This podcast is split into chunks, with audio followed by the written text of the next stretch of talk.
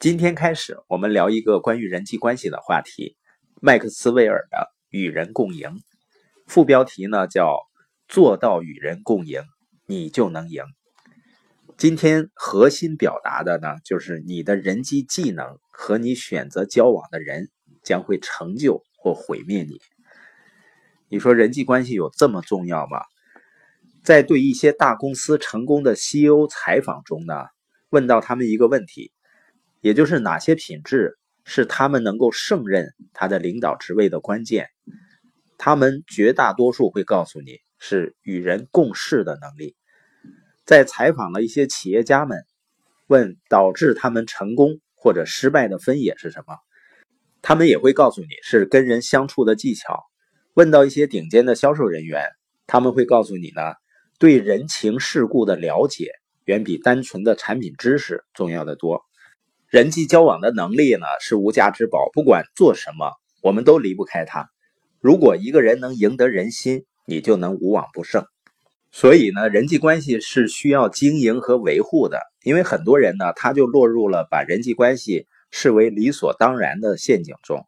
伍德鲁夫呢，具有卓越的领导才能，他把可口可乐公司从一个区域性的小规模饮料生产商，打造成了全球性的大企业。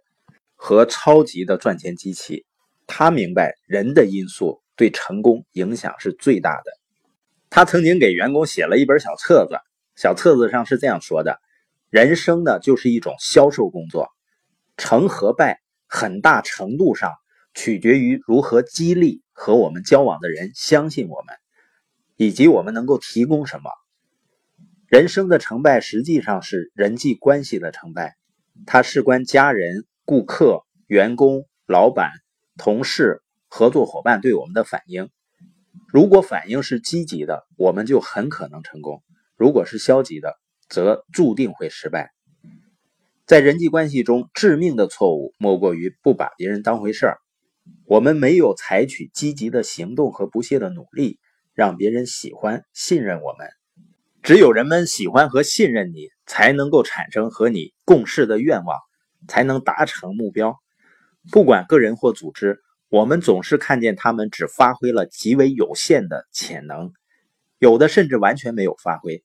原因很简单，他们忽视了商场上和生活中人的因素。这些组织和个人把人们和他们的行为都视为理所当然，正是这些人和他们的反应成就或者毁灭了他们。伍德鲁夫这一段是非常深刻的，我们想想看。假如说过去我们取得了一定的成功，那一定是源于跟合适的人建立了关系，并且呢，我们不断的在深化这种关系。同样呢，生活中的失败也可以归咎于人的因素，也就是说，人是一切问题的出发点。而且呢，人际关系它不是只是附属品，也就是说呢，良好的人际关系不只是蛋糕上的附带的糖霜，它就是蛋糕本身。良好的人际关系是一个人获得成功、丰盛人生的非常重要的要素。因为我相信我们周围都会有这样的人，他们非常有才华，但是呢，让他的团队成员一见他呢，心里就堵得慌。那他们再有才华，也永远无法发挥自己全部潜力。他们所成就的仅仅是他能力的一小部分，因为呢，他们不知道如何与人共赢。接下来的时间呢，会谈到一些人际关系的法则。单凭一项法则呢，肯定成不了人际关系的高手。但是实践所有的法则，一定会有助于提升你的生命质量。我们今天播音的重点呢，就是你的人际技能和你选择交往的人将会成就或毁灭你。